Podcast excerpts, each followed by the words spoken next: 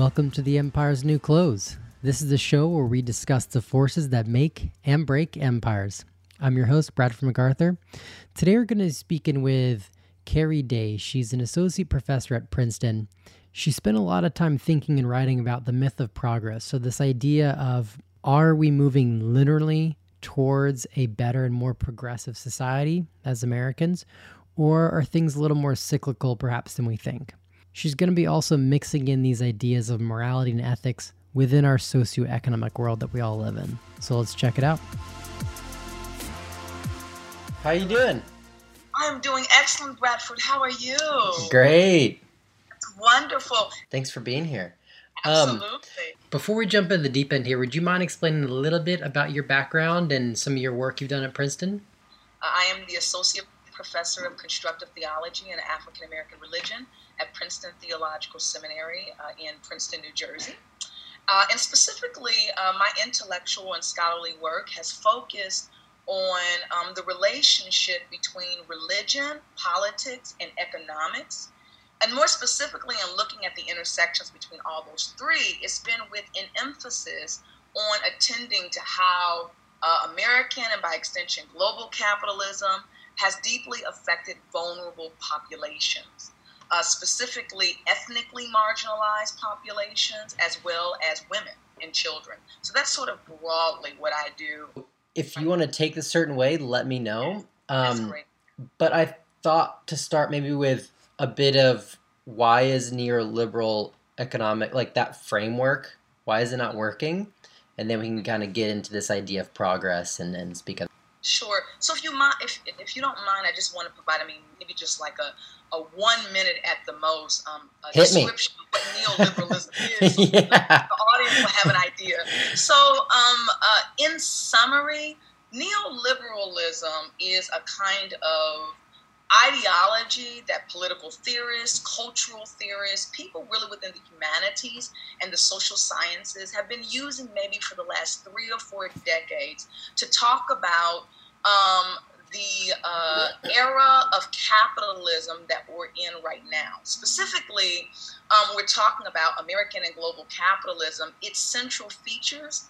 Um, by way of self regulation, a kind of rabid individualism that is given towards competition, um, deregulation that we're seeing, uh, not just in this country, but in places around the world, and in deregulating markets, uh, then it's then it's you know these policies are not really attentive um, to the fallout, right, of, of, of markets themselves. So in other words, it's not attentive to the public welfare. That is how our poor workers, for example, or vulnerable populations, how are they affected, right, within market processes? Um, and so uh, this term neoliberalism has been used to describe this entire state of crisis. But I think it's important to know that the term itself, neoliberalism, um, is uh, essentially ascribed to maybe in the 1960s and 70s a group of Chicago school economists. The University of Chicago had a group of economists. Uh, Milton Friedman, Friedman is probably the most well known with his book Capitalism and Freedom. It was read within the within popular culture um, around the 70s and the 80s, and they understood themselves as sort of reviving and reclaiming classical economic liberalism. So we're here thinking like Adam Smith, right, uh, in his work surrounding his book, The Wealth of Nations. Um, and they understood themselves as reviving Adam Smith's work, and that is thinking about in order to have political freedoms, we must have economic freedoms. And in order to increase the wealth of a nation, we actually need um, unreg- unregulated, or really, I should say, deregulated markets. That markets have their own internal mechanisms for bringing balance as well as flourishing to a society in the creation of wealth, if we will allow that to happen, which of course meant minimal policy um, uh, a minimal policy uh, sort of reach in, in, relationship to markets.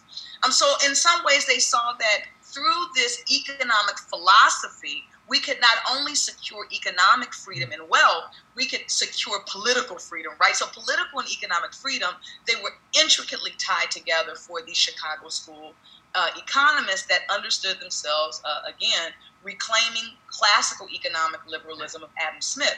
But I'll just note here, as someone, of course, that has taught a number of courses at Princeton on um, on uh, um, uh, religion and economics, that um, although they understand themselves as reclaiming sort of Adam Smith's version of classical economic uh, liberalism, in fact, um, you can turn to Adam Smith's work himself. Like before he writes The Wealth of Nations, he writes a theory of moral sentiments as a moral philosopher. And he doesn't understand economics merely as sort of the science, uh, you know, sort of the, uh, the, the science or the area, the discourse of a sort of value neutral exchange of goods and services, but he actually referred to it, like most people writing on economics, as political economy. And hmm. that's a really important phrase there because political economy is sort of um, communicates the idea that economic outcomes and projects are always related to the kind of political interests, agendas, as well as political virtues that are informing and shaping us, not only as individuals, but as a citizenry, right? So, at least for Adam Smith, the question of economics is just not a sort of value neutral question about profit and wealth. For Adam Smith, at the core of any efficient and effective market system is the question of virtues. Who should, how should we behave as a society towards each other? What kind of virtues do we need uh, in order to secure the common good? Right. These are the these are the sorts of questions, at least that Adam Smith um, certainly considered within his work.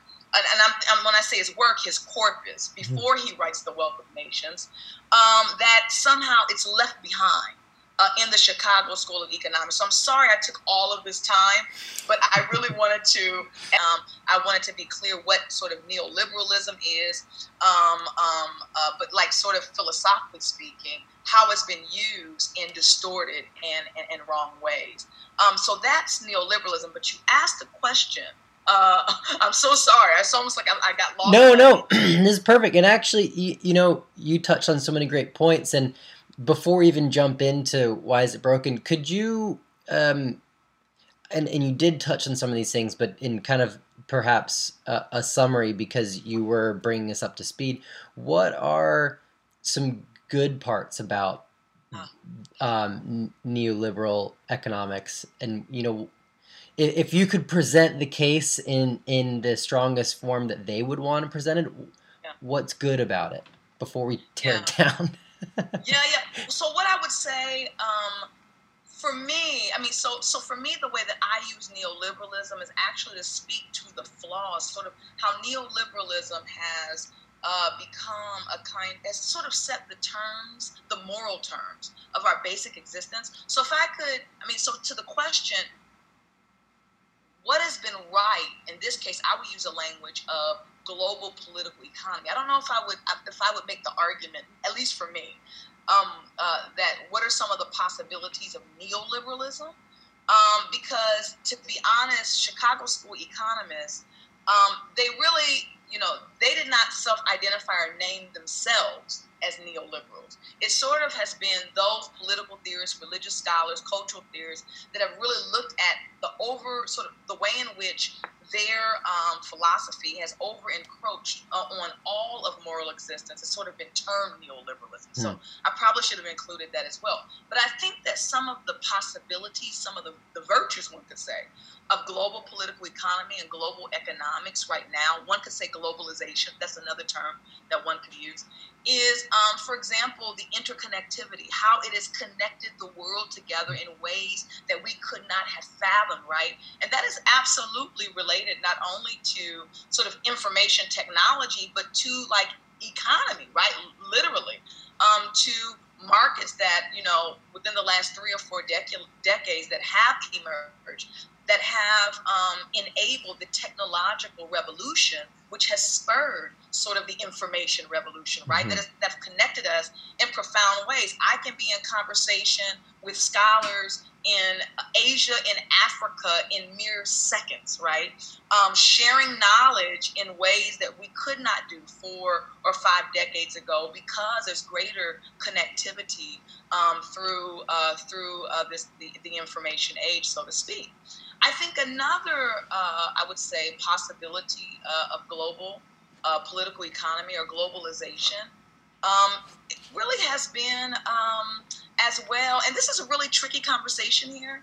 I would say, for example, within the United States, no one can disagree that in the 60s, 70s, and 80s, there was a sort of increasing um, of the of middle class America right? So there's there's a way in which there's no doubt that GDP um, was rising, was exploding. Um, there were opportunities in different, and now the question of uh, opportunities for whom is another question, but there were generally opportunities uh, for people, uh, particularly in uh, in terms of class mobility. But see, here part of the contradiction in what I'm saying right now is as um, there was an increase in middle class America. We also saw an increase in various what uh, many sociologists refer to as underclasses. Hmm. Um, that is uh, groups of people, communities that are either unemployed or underemployed. And what marks them are these continual cycles of deprivation that are intergenerational, right? So part of the contradiction is that, but, but in, in, some ways it is a possibility, but it's a kind of con- contradictory possibility, is that with the rise of market forces, of globalization, of global political economy, you see a, a, a relative rise particularly in the United States and in other industrialized nations, of a growing middle class. But that, in some ways, is simultaneously eclipsed hmm. by more and more people who, um, whether it's uh, you know an absence of a living wage that's underemployed, whether they're unemployed, whether they don't have basic cultural or social resources in the poor neighborhoods that they're a part of, we see a growing underclass, right? A growing level of economic marginalization precisely at the time that we're seeing an increase, relatively speaking, uh, with a growing middle class. So I think that that's another second possibility of globalization, but we also see simultaneously that it, it, it came right with these profound contradictions and problems. Um, so I mean, I think that those are two. One can name, and I'll say maybe the third one, and I'll stop here. Has been uh, a revolution, I would say, in education, actually. Mm. I mean, I, I, think that um, with uh, globalization or, or global political economy, of course, this is not in all parts of the world. For example, the global south, this is, has not been the case. Um, but in uh, a number of industrialized countries, um, with a growing globalization and global political economy, there, there uh, um, over the last several decades, there's been sort of growing opportunities for education uh, in multiple ways in multiple venues. So it's just not the traditional right uh, model of education that is going uh, to college, university, or in a classroom setting, but through all different kinds of virtual and online platforms. Um, so, of course, education now becomes more accessible to particular communities, perhaps that um, that uh, might not have had access. And I'll give you one example. Um, my area is in the field of religion and more specifically in theological education.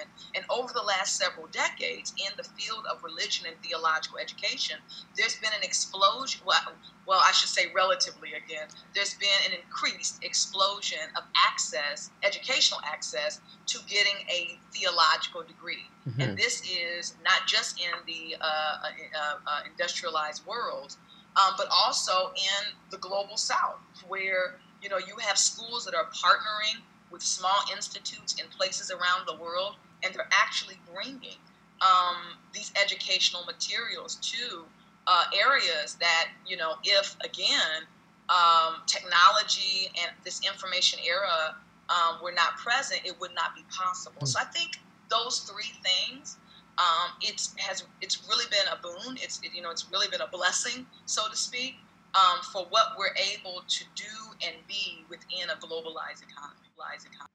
so I couldn't put neoliberalism in there because I, I think of neoliberalism as a profound problematizing of global political economy.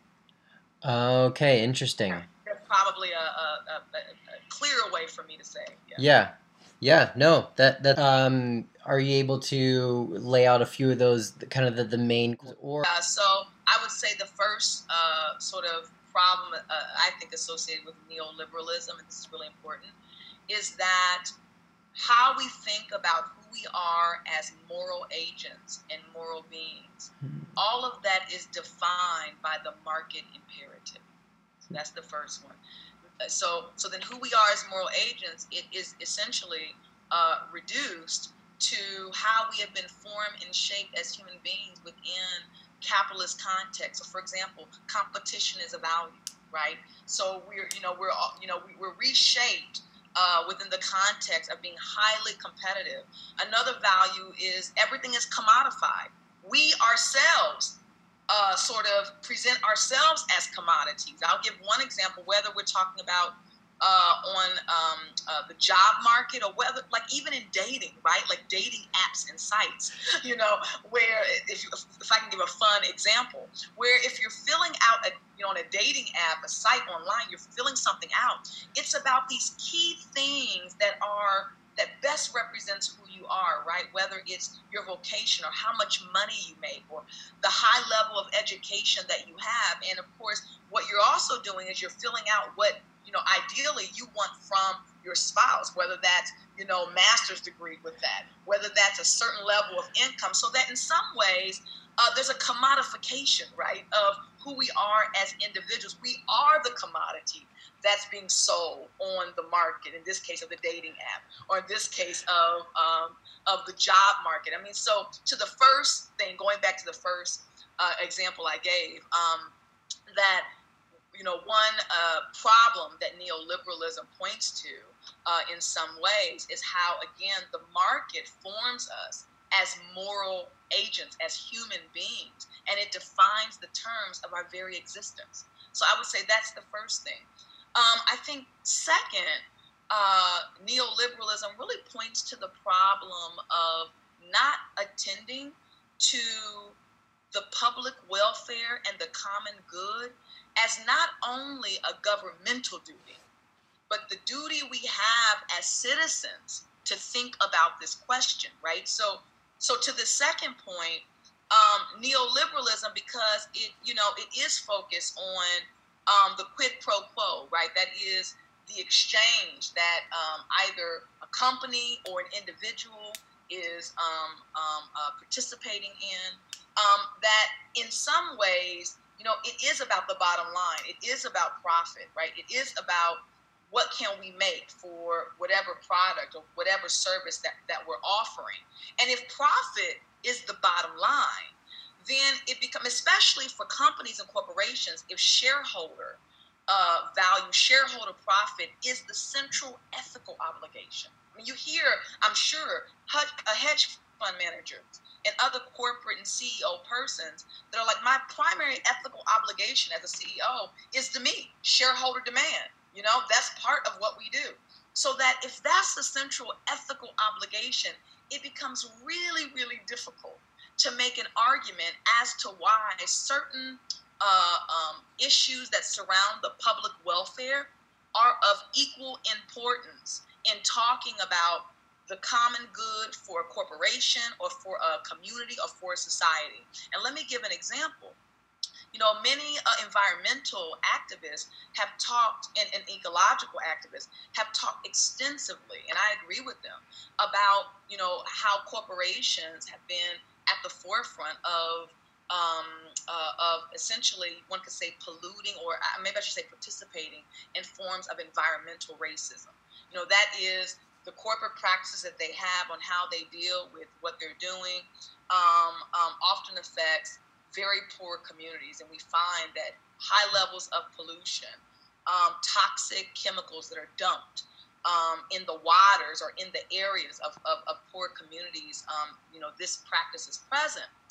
Um, and so, you know, when you have these practices going on, it becomes really hard to make an argument that the corporation has a responsibility equally to profit to tending to the very communities that are being affected by their practices. Corporations just don't see that as a part of their ethical obligation because of how they envision, how they fundamentally define the moral enterprise of corporations. So I li- always like to tell folks it's not that corporations don't speak about the moral category, it's that they have a very distorted view of what constitutes the ethical and the moral. Um, so I would say that neoliberalism, neoliberalism second really looks at again the problem is that capitalism has not been able to properly attend to the question of public welfare the question of the common good, which is critical to any conversation of profit itself, right? Um, and then maybe a final thing that I will say about neoliberalism, and I mean, I've already sort of talked about it from the two points that I just gave, but the third one is that neoliberalism really points to the breakdown of, um, how do I say this, to the breakdown of um, healthy ways of being human. Um, and that is, you know, I think about during my grandmother's generation, uh, you know, when one got off work, and especially on weekends, one knew one's neighbors, right? Uh, the neighborhood where you live, you knew your neighbors, you interacted with your neighbors. Um, you know, there's a way in which the um, uh, the communal organizations or churches um, that people were very participatory, active um, in these in, in these social ties. One could say social and communal ties. But because neoliberalism privileges sort of, you know, uh, this sort of uh, heavy competition and um, um, um, and and really sort of participating in the light of attempting to secure profit or attempting to be successful according to market logic as an individual that it really again distorts and it really doesn't make possible maybe i should say that it, it has led to the deterioration of these kinds of communal and social ties these kinds of networks. Um, there's a book called deaths of despair by a couple of economists here at Princeton. I think they're retired economists, but the title of the book is Deaths of Despair. And in this book, they document that um, really a growing class of folks who are not only impoverished, but who are experiencing high levels of alcoholism and drug abuse and suicide. Um, increasingly, um, uh, these communities are poor, rural, white communities. Um, and they give, for example, communities in Appalachia as a way of talking about this. But they term these suicides in particularly, or these slow deaths, that these, um, you know, previously working white class communities um, now push to the uh, periphery and edges of society um, that are either doing are committing suicide or involved in the slow death of drug abuse or alcoholism. They're referring to this as deaths of despair. Hmm. Um, and to me, this gets at what I'm talking about on this third point that sort of the deterioration, right, of these communal and social ties. They document in this book that along with all these problems in poor, poor white rural America, it's been the absolute decrease, I mean, steep decline of participation in, in forms of communal life such as churches and other fraternal organizations and societies within the community, a complete a deterioration. So, to my third and final point here, um, that neoliberalism, because it is such an intense focus on the individual, um, uh, that that you know we miss these kinds of communal and social um, uh, contexts that in the past have enabled individuals to flourish. Hmm. That's interesting. I listening to well, all your points fascinating. Your last two point was how corporations are so focused on profits they lose. Even looking at okay, if I have a healthy environment around my area, perhaps in the long term that's better for my corporation. I'm I have no idea here. I'm going on a limb, but I'm sure there's lots of research to back that up. That I mean, it seems intuitive that if we have a healthy planet, we have healthy economic systems going. And and and yet your third point about the person, it sounds like basically the exact same thing, just one's corporation, one's personal. When there's a personal breakdown of what's my social environment like, and and the personal is so focused on the personal success, they forget or lose sight or have no motivation to be involved in that community around them. Much like the corporation has no motivation to be involved in anything but and I never quite thought about how it's it's really the same thing. It's just playing out. One's on a scale of a corporation, one's on a which is so which is so fascinating. And and seeing it like that, as you explain, you're able to really.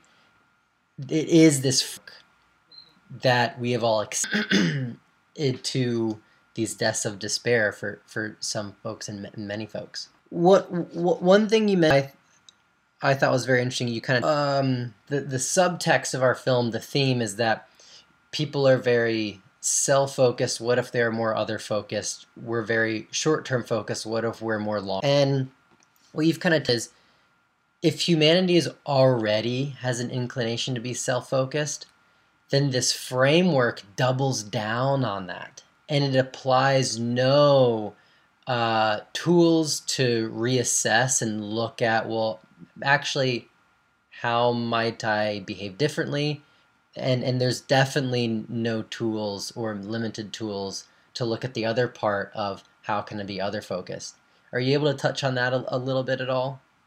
Oh yes i've, I've written quite a bit. Yeah absolutely as, as, someone in the area of religion uh-huh. uh, quite, quite so this is this is an excellent excellent conversation question. Um, you know so one thing uh, maybe i should clarify before talking a bit about just how i've written about that question mm-hmm. of other focus and what are what are you know, how should we be thinking what are the what are the tools right what are the conditions ways of being and practices that can that can help us as communities and as a society right um, think in ways that that feel counterintuitive to to what we're enmeshed in as a culture, right? Um, one thing I do want to say uh, briefly uh, about our previous conversation is that you're so right between the corporate and the personal. How you're the corporation, but you have you have the individual. That and they're both being formed in the same way, right? Um, one thing that I will say, uh, however, that is a difference, I would say, between uh, sort of the corporation, the corporate world, and so many individuals within society, particularly those who are vulnerable from vulnerable communities and populations, is that the corporation, in many ways, um, uh, practice and sort of participates um, in this sort of you know rabid uh, competition.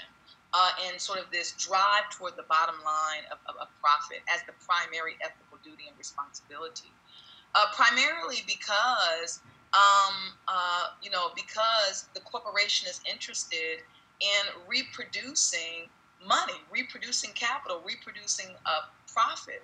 And, and for me, that actually correlates to reproducing modes of power, right? Because you think about the 1%, you think about politics, you automatically, sort of like my grandma used to say, but this is a common mantra okay, if you want to look at a political action, follow the money right? So we were following the money here, and so that with with every particular act, at least politically, even within a corporation, um, that you're always seeing behind that this need to maintain and sustain a certain sort of exercise of, of, of power, because corporations they might not say this, but corporations are very, very involved in the political life of, of nations, um, which is somewhat different than so many uh, individuals. There, nevertheless, we're formed in this kind of environment of rabid competition, uh, wanting to form ourselves as an enterprise, as a way to reach success, and you know the American dream, the house, the car, stuff like that. Mm-hmm. That among vulnerable populations,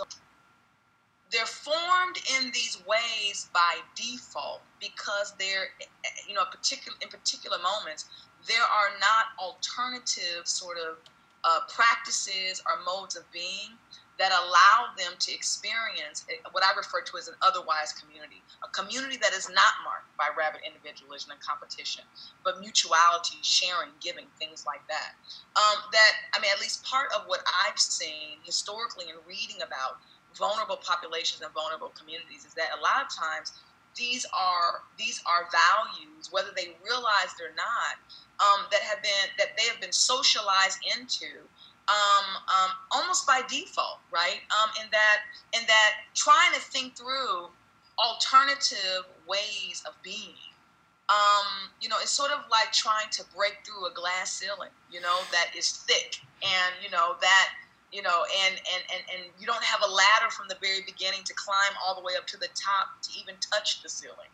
Um, so, and so here is, you know, if you can see, I'm wanting to make a distinction between sort of the motivation, what motivates corporations, which is about this exercise of power along with money, and vulnerable populations, which is about trying to figure out how to survive hmm. and sometimes self actualize um, when encountering multiple barriers um, you know, which is again is is not about the exercise of power in the kind of way that corporations, but rather is about exercising what it means to stay afloat and survive. So I, I wanted to say that because I thought that that, that that was that was really important. Yeah. Um, but in terms of what we can do, um, mm-hmm. which is your question. Um, this is what academics do all the time, right? This is why they cannot be talking heads because we will, you know, we have to nuance everything. um, but, um, but in terms of, um, you know, uh, how have various communities, you know, are there any examples of communities recently in our contemporary society or historically that have really tried to challenge, right, what we're precisely talking about right now, this kind of this kind of formation that distorts who we are as human beings underneath sort of market ideology. Um, and to that, I would say yes. Historically, um, there have been many communities. I'm going to give an example of one because um, I think it's, it's better instead of like abstractly talking about how do we abstractly, philosophically speaking, uh, attend or or or or privilege the other? I, I think that that actually is not as um, helpful as asking how have people already done it, and how are people doing it. Um, and you know, uh, so so one example that I've written about uh, has been, interestingly, the civil rights movement. Hmm. Um, we tend to talk about the first iteration of the civil rights movement. And that was essentially through King, Ella Baker, Southern Christian Leadership Conference, Student Nonviolent Coordinated Committee, all these different groups, how they came together and they protested the racial, racially segregated laws of the day, Jim Crow, right? And that is a huge part of the civil rights movement, right? But before King dies, King begins the process of really speaking out against not only militarism, but economic inequality, right? This became something that was an, uh, uh, an important focus of his in talking about economic injustice. And um, um, right before he dies, but of course it doesn't transpire until after he dies, right before he dies, he begins to set plans into place um, for the Poor People's Campaign movement, right? I mean, this is Poor People's Campaign movement is often seen as something that is very much sort of separate and on its own, it's really not seen as a central part of the civil rights movement. Hmm. Um, and the Poor People Campaign, Poor People Campaigns movement was really in the 1960s.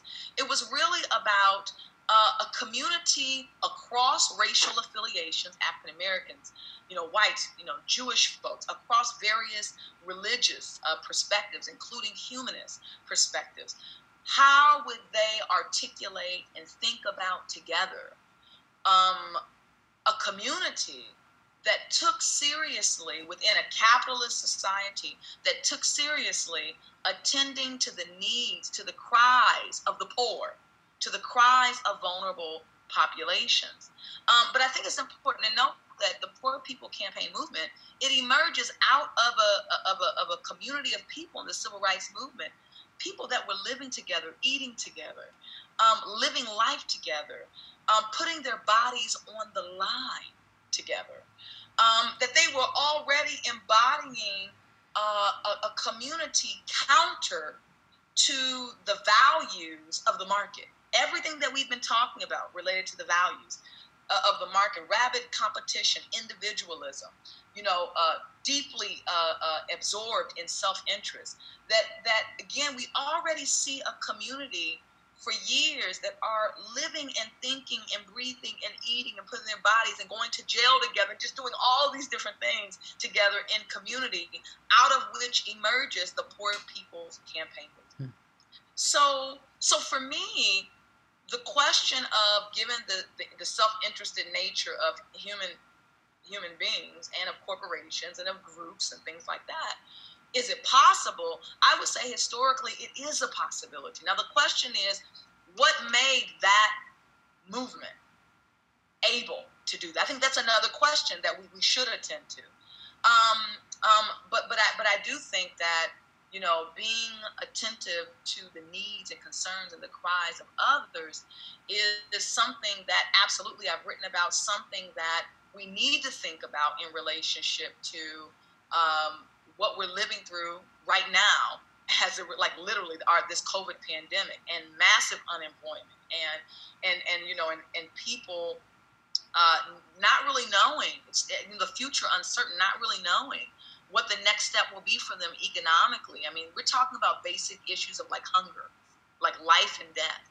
Um, um, that then I think retrieving, or I like to say redeeming, these uh, historical examples from the silenced sort of halls of history is really, really important. And I think the civil rights movement is one example of turning to, in this case, how communities really attended to questions of, uh, of, of, of, economic justice for those. In- what I heard a lot of there, I'm going to summarize it here, is that our current system is very good at growing the pie. It's not good at sharing. It's not good at creating this foundation in order for something like that to come out of and flourish.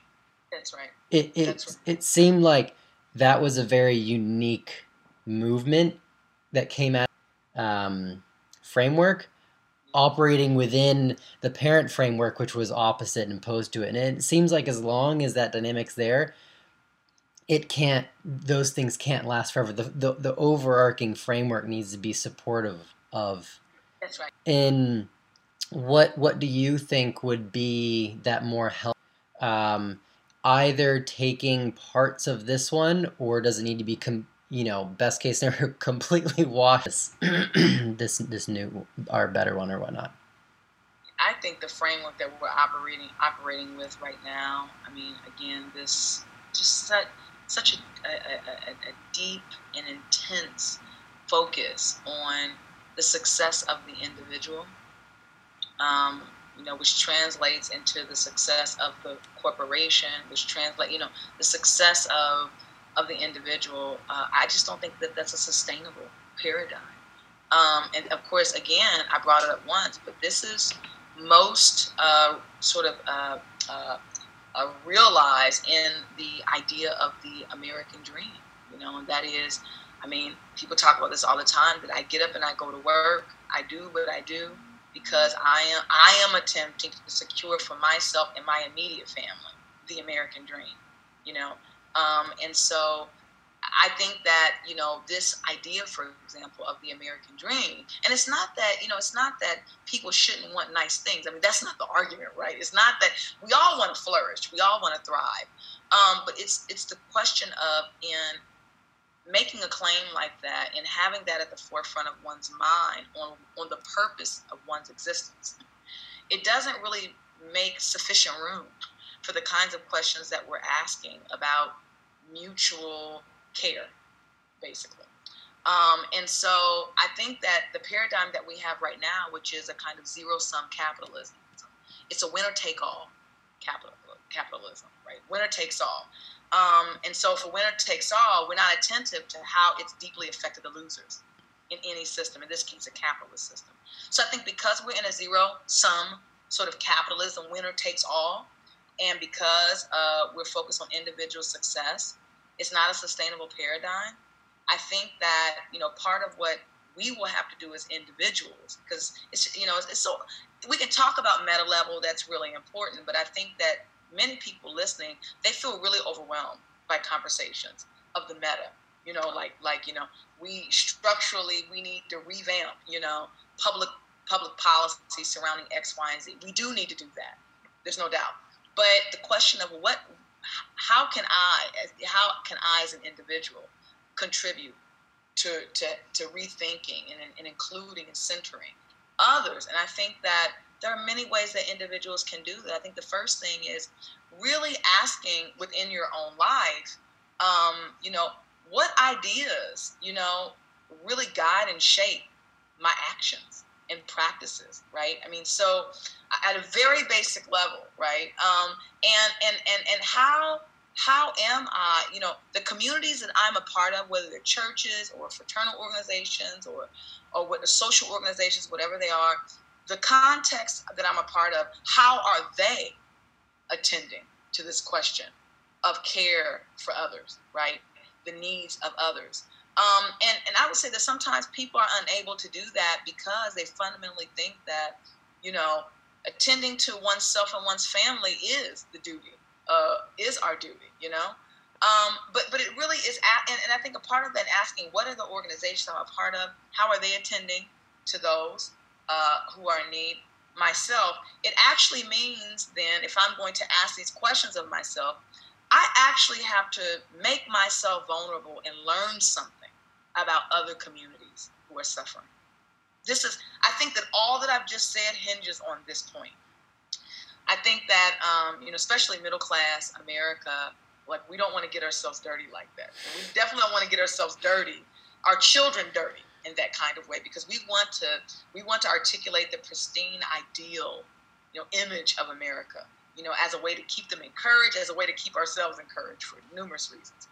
Um, but what does it mean to really humble ourselves, particularly those that are in well to do populations, and especially, I would say, white communities, because historically, disproportionately, the question of economic and social injustices, um, these sorts of questions and issues, you know, these sorts of issues have fallen squarely, disproportionately on the lives and bodies of people of color. And more specifically, I would say women of color, who are the primary caretakers of children globally. Um, and so it's it's really asking how, how what how can I learn something from communities, you know, who are suffering, and, and there are many ways to do that. Sometimes it's readings, you know. Often it's actually somehow finding ways to interact with those communities. I feel like even though there's we don't have legal segregation, America is still very segregated across many lines, right? So, so I mean, f- again, for me, I think on an individual level, there are courageous steps that we can take. I mean, morally courageous steps that that we can take as we talk about the big picture meta questions of what we need to do that we can do. But it really does mean that we'll have to exercise individuals. We'll have to exercise moral courage. We'll have to divest ourselves of things we've been taught from our families about why poverty exists or why you know this this uh, why inequality exists uh, and say actually what what's really happening? What has happened? And that means one has to truly be open to the stories the narratives uh, of others of those who are suffering and have, have been affected. So you know I, I, for me that would be my my plea to individuals is is to really be courageous in these kinds of ways as a way to begin turning the paradigm, making the paradigm shift because public policy does it, but I also believe that individuals and communities, we do it. Um, so I think I think that would be an important thing. Hmm. I love that. In the most basic ways, just being interested about someone else besides yourself as right, a right. great way to start. and someone that's different from you, right? Someone yeah, exactly. that makes you uncomfortable. Exactly. So, so, yeah, exactly. Something you're se- second guessing on. Right. So, bringing it to the progress, um, and and that question I posed you earlier, society believes in this idea of progress are they less likely to look at errors of the past because they've progressed past the uh, likelihood of making you know such mistakes? Do you, how do how do you see that? Yeah, I think it's absolutely the case that um, when you essentially see um, history as a kind of linear movement towards progress, right? So in this case, it's a straight line. It gets better and better and better and better and better, right? Um, that that then anything that contradicts that narrative, that linear narrative of it of it getting better and better, is seen as an anomaly, right? Is seen as sort of a, a small hiccup that we we that that we don't know why we don't know why that happened or why it exists but we're just interested in getting back you know getting back to this clean narrative. It's not it's not central. It's just a hiccup. It's an, an anomaly. And um, so so first to your question i think that it is hard to see the errors when you have this cultural narrative that essentially um, we are on the trajectory or on the road this march towards progress um, and, and, and let me give an example of how it's affected specifically the United States. I mean, let's just take, for example, the cultural narrative that we've been given since we were children, you know, in, in, in primary and secondary education, that America is a land of freedom and opportunity uh, and justice for all. Uh, and that the way history is taught, American history, that it has um, uh, moved in a progressive way, right? It begins sort of with slavery, you know, and then you have Jim Crow, and then you know we're liberated from Jim Crow, and we now live in a post-racial society. It is. That's that's what we learn in, in American history. That's how it's taught, and and that's that. You know, so now you go and you live in this post-racial way, and don't talk about racism because it doesn't exist, or it exists minimally in, in in certain people's hearts, but they're not really the majority. Um, and so you know, again, this is why I think why just knowing history really, really matters because, for example, uh, um, after slavery, during Reconstruction, this would have been like in the 1880s, you know, through the beginning of the 1900s. Uh, the period of Reconstruction, you had the, your first black senators after Emancipation Proclamation. You know, you had your first black senators and congressional figures. You had the building of small black businesses um, uh, in just certain cities around the nation that were beginning to flourish. Um, you had all these sort of different in in the wake of Emancipation Proclamation, all of these beginning moments, right, of of, of possibility for Black communities after their their history of, of, of enslavement. And what's interesting is that when you look at you know the some of the the pamphlets and the manifestos uh, that are being written, really the archive. Like, what are people saying about this period? And that is African Americans and whites who are abolitionists, who were abolitionists.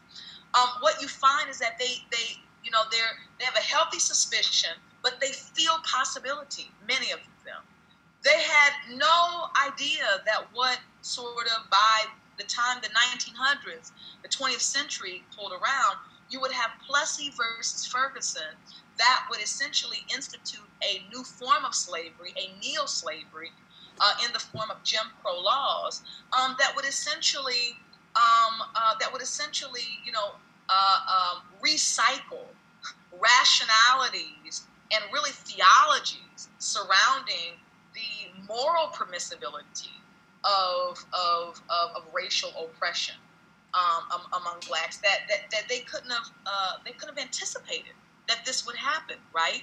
Um, and so then you have that. You have Jim Crow.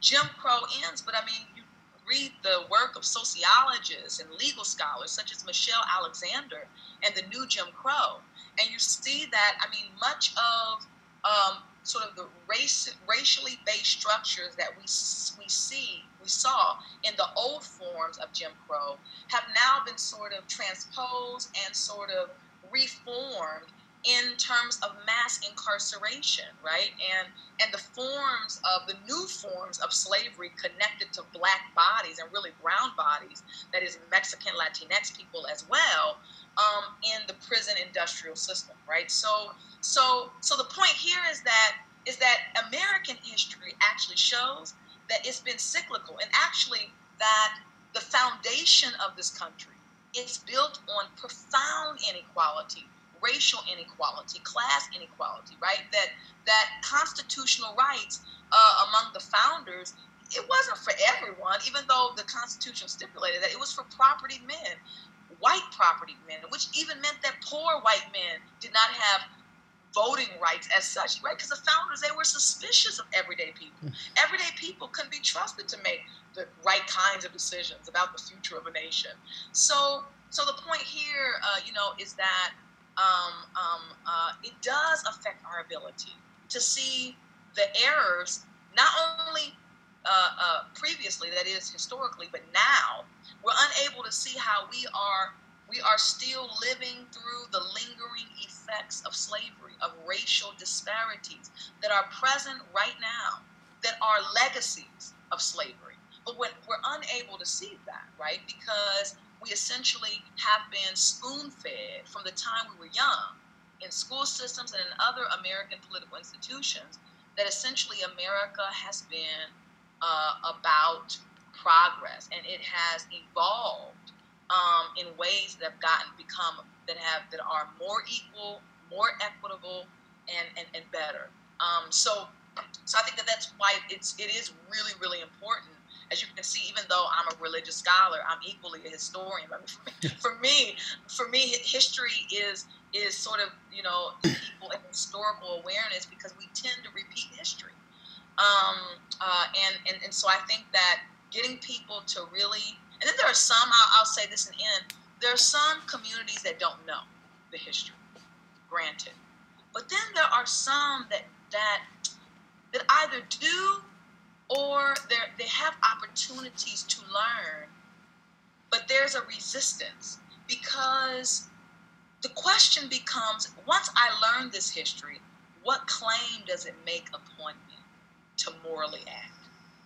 Right? That that that's a very it's a very real question. And I think that for, if we're talking about, for example, structural racism, for uh, um, white communities, a number of white communities to really, or, you know, uh, elite, uh, um, upper class, rich communities, you know, whether it's race with white communities or whether it's with rich communities, to really now open yourself up to learning about the history and the lingering effects of these histories it means that it actually makes a claim upon you to morally respond in ways that um, uh, might lead you to recognize your own contradictions and inconsistencies, your own complicity in, in the problem. In this case, of structural racism or class inequality or whatever.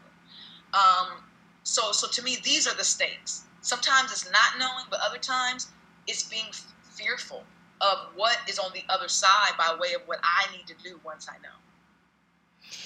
And, and and I can appreciate someone feeling that, you know, being being a bit worried about jumping in the deep end. But yeah, I absolutely believe it, it should be done, but that doesn't mean that everyone's going to do it. Um, in the in the, when you when you started in the beginning, you said a phrase I really loved, um, and how you were saying it's if someone, if society or a person has this narrative of progress, then errors or mistakes of the past, they're they're these outliers, and so if something's an outlier, it has no has no reason to speak to the narrative of why we need to ask this question and say, oh well perhaps I need to think about this outlier. How might that reassess my narrative as opposed to just kind of isolating it, cutting it off, being like, well, that, that I don't under. I was speaking with um, um, cognitive neurocognitive researcher Tali Sharot, and she does a lot with uh, confirmation bias and all the different biases, and and she brought up the example of the Holocaust. She's like, you know, we have this big.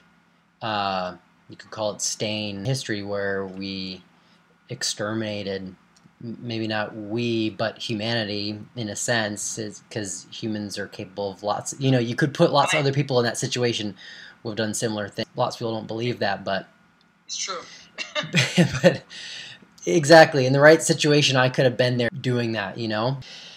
And so we look back at that and we're like, well, I don't understand that, but and I def and and so I think that's a real kind of a package response, I suppose. But what is the danger of taking real history, real people, real and narrative, and and just keeping on the one you appreciate or you want or society kind of encourages? What what's the danger in that?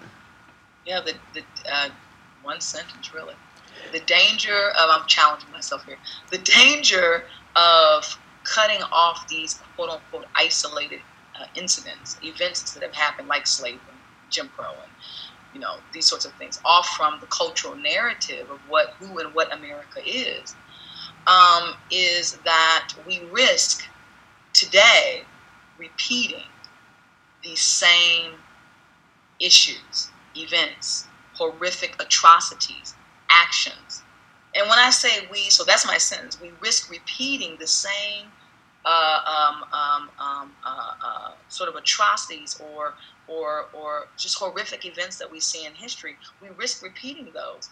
Um, and, and, I think that this is a, a really important um, acknowledgement because what it acknowledges is that somehow we are not superhuman. We don't stand over a previous generation um, um, with some sort of higher moral compass, right? Um, each generation has to wrestle down its own demons, its own social, cultural, and economic inconsistencies and contradictions and injustices. And each generation has its blind spots, each generation. And so the problem with cutting it off these incidents off from the, the, the, the larger narrative and, and, and, thinking of these events as irrelevant is that it doesn't allow us to learn the lessons from the past. But I feel that the past and these events being a part of narrating who we are, precisely it teaches us who we are as an American nation. So it's not the case that slavery is something cut off that happened back then, back there. You know, and that was them. But it is the case that it forms and constitutes as a nation who we are, where we have been, what are the lingering effects of that, and how do we move forward, right? So, and and and, and we're able to learn lessons from what what has been, right? So, so I think I think that that is the central danger, is that we are unable to learn the lessons from the past, and so we risk. That's perfect. I love that. I I have, to really work at this. Yeah, well, well, well, you're good at it when when you put the effort in. I really appreciate it. That was perfect. You know, and and that this sounds so simple, but you had me thinking as as you're speaking just then.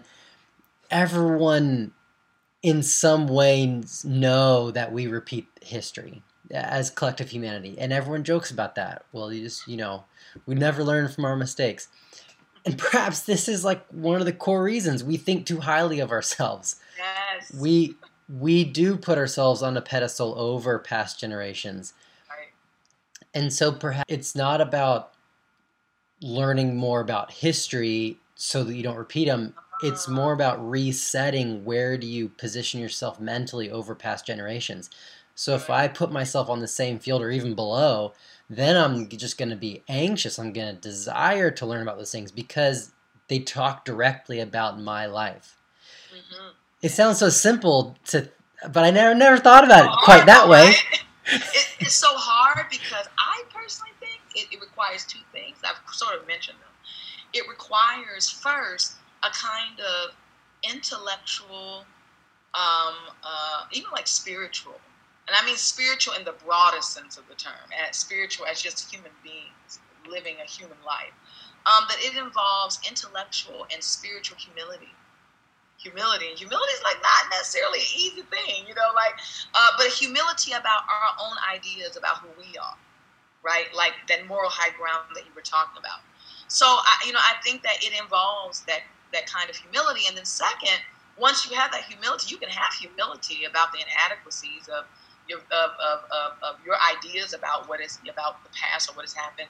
But as you said, um, in, in, in, in a kind of a roundabout way, um, it, it, it's really it really doesn't mean much if it doesn't come with a repositioning, as you said, a repositioning oneself in relationship to, to other generations. And for me, that's about having moral courage. It takes real moral courage, right, to not only have a humility about oneself, that is a generation having humility about about you know uh, what has happened and what is still needed, but then you have to act on that. And that's moral courage. It, it, means that it might mean that you have to, depending on what group, say if you're part of a group that exercises real power, it means divesting and sharing some of that power, right? Um, but divesting and sharing some of that power means that there are some losses, real losses. I mean, it may be like good losses, but losses, loss, you know, losses that you're going to have to incur, right? Interest that you're going to have to bracket as a way to make room for others. Um, and so, in my opinion, there is there's a real moral. It, it, sounds easy, but there's a real kind of there's a there's a, a, a, a our moral constitution has to be really strong in order to do this, right? Which, in my opinion, like means you know, we were talking earlier about being formed in a certain way, being formed to think about me, myself, and I this this individualism. It means literally also that there's a new formation that needs to take place, right? That we have to be sort of that's to be a transformation of the way we are formed as human beings within this modern society.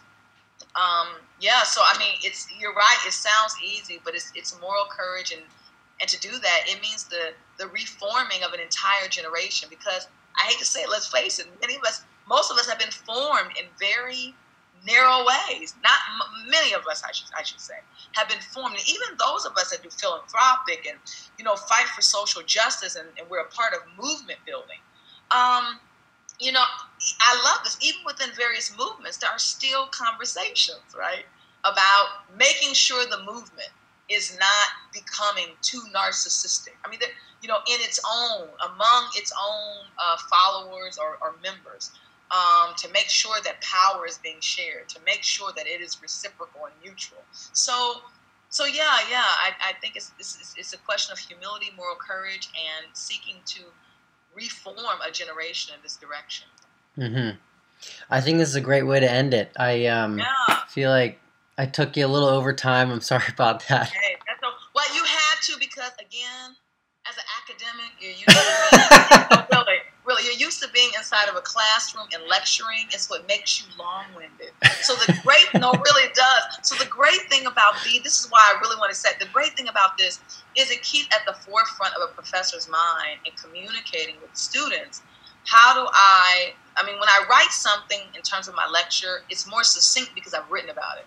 But if I'm off cuff, uh, like the question and answer period, um, it's, it's thinking through how can I become more succinct and therefore clear, you know, as as a communicator. So this was no, no. I think I thought you did excellent given my tendencies to ramble. So no, no, I appreciate it. I, I, am the same way. I could spend an hour writing lines you maybe read over, eh, but but then when I'm speaking, it's like it's like that. It's horrible. That's why I film other people so that they can. That's hilarious. That's hilarious. Right. All right. Well, thank you, Bradford. Great. Have a good rest of your day. I really appreciate it. Okay, absolutely. You too. Look forward to hearing uh, in the future. Here at the Empire's New Clothes, we believe something big is in America's future, but we don't quite know what. If you'd like to continue the journey with us, like, subscribe, and let us know who you want us to interview next in the comments below. This next decade is going to be crazy, so join us as we try to figure out what's going on, and I look forward to seeing you next week.